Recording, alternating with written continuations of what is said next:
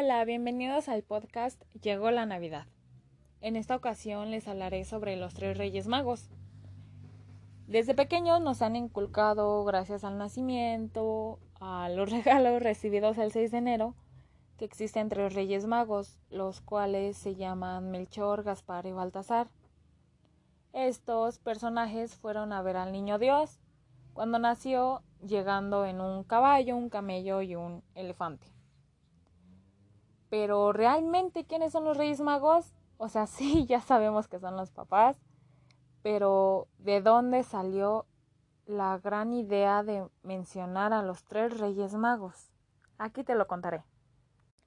La fiesta de los Reyes Magos es comúnmente llamada Epifania, palabra que en griego significa manifestación, en el sentido de que Dios se revela y se da a conocer, esta festividad se celebra el 6 de enero en diferentes partes del mundo.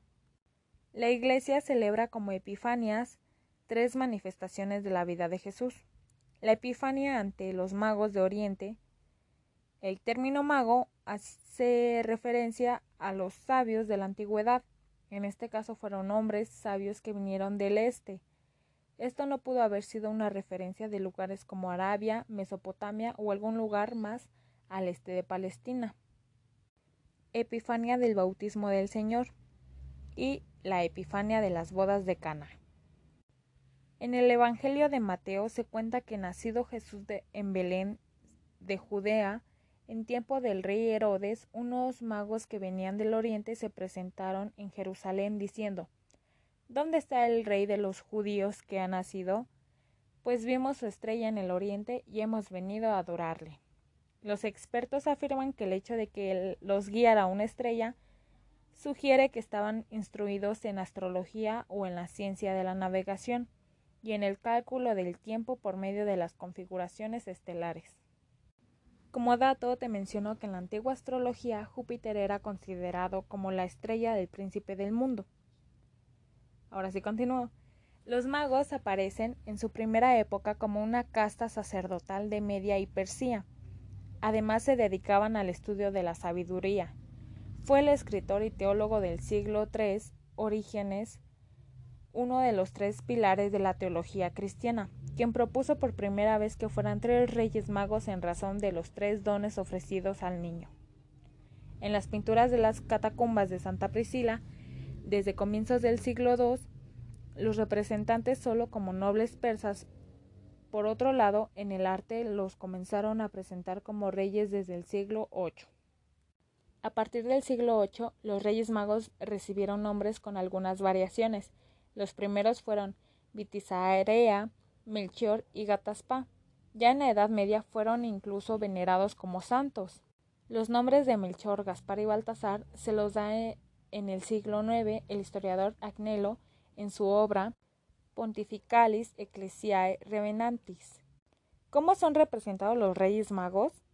Melchor se representa generalmente como un anciano blanco con barba por las personas provenientes de la zona europea y ofrece al niño el oro por la realeza del Cristo. Gaspar representa la zona asiática y porta el incienso por la divinidad de Jesús.